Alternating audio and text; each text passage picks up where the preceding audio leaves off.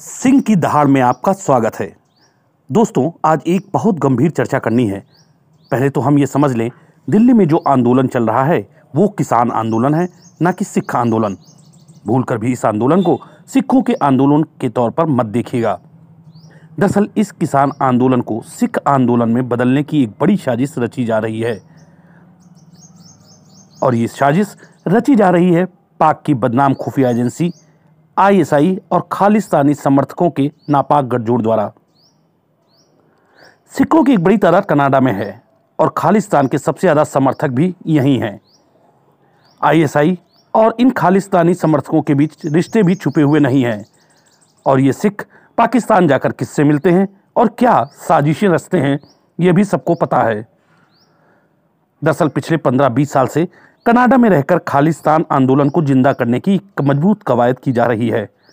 Canada की सरकार भी इनके मज़बूत वोट बैंक को देखते हुए इनके प्रति सॉफ्ट कॉर्नर रखती है। आपने देखा होगा कि कैसे खालिस्तान समर्थक सिख कम्युनिटी ने वहाँ के प्रधानमंत्री से किसान आंदोलन को लेकर भारत विरोधी बयान दिलवाया। बात यहीं तक सीमित नहीं है।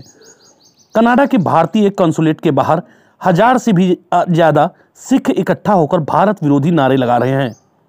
हैरत की बात यह है कि ये लोग अपने ही देश विरोधी नारे लगाकर अपनी मातृभूमि को दुनिया में बदनाम करना चाहते हैं।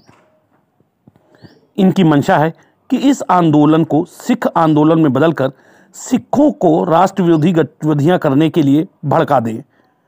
इससे सरकार तो दबाव में आए ही, साथ ही देश भी अस्थिरता का शिकार हो जाए। सिर्फ़ यही नहीं, इनकी मंशा हिंदू और सिखों के बीच दरार डालने की भी है। खालिस्तान समर्थक किसी भी व्यक्ति को क्या याद है कि जब खालिस्तानियों ने पवित्र स्वर्ण मंदिर पर कब्जा कर लिया था तो बहुत से धार्मिक व सच्चे सिख लोगों ने इनका विरोध किया था। ऐसे बहुत से सिखों को खालिस्तानियों ने कत्ल कर दिया था और पवित्र स्वर्ण भूमि मंदिर पर कब्जा कर वहाँ अनेकों गलत काम किए थे। एक मैगजीन की उस समय की प्रति का एक लेख मुझे आज तक याद है। उसमें लिखा था कि एक सिख महिला ने जब इन हरकतों का विरोध किया था तो उस पर काफ़ी अत्याचार किया गया और उसकी हत्या कर उसके नग्न शरीर को एक बहुत बड़े तवे पर आग पर रख दिया गया था।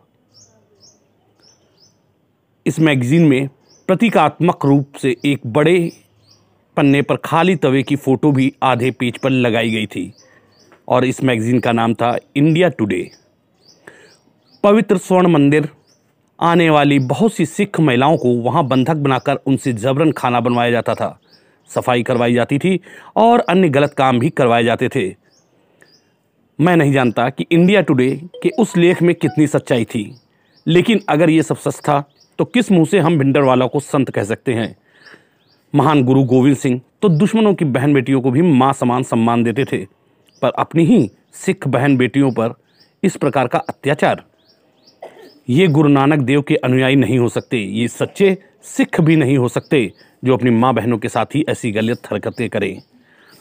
खालिस्तान समर्थक किसी भी व्यक्ति से मेरा निवेदन है कि पहले उस समय की सच्चाई की जानकारी ले कि 1980 से चौरासी के बीच खालिस्तान समर्थक उग्रवादियों ने सिख बहन बेटियों पर पवित्र स्वर्ण मंदिर में ही कितने अत्याचार किए थे, कितने निर्दोष सिख भाइयों की ही हत्या केवल इसलिए कर दी थी क्योंकि वह उग्रवादी सोच का और भिंडरवाला का समर्थन नहीं करते थे।